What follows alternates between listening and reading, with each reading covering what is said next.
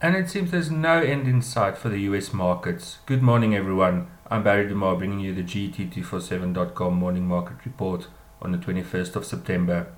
Just taking a quick look at where our local market closed yesterday. The JSE closed firmer at 0.18%. The top 40 closed up 0.25%. Major winners were Impala, MTN, and Lonmin. Major losers of the day were Steinhoff, EOH, and Kumba. Taking a look at the economic calendar today, at 9:30 the German manufacturing PMI numbers will be released. This afternoon at 2:30 the Canadian CPI numbers will be released. Maybe keep an eye on dollar CAD. The rand is currently trading around 14 rand 30 to the dollar.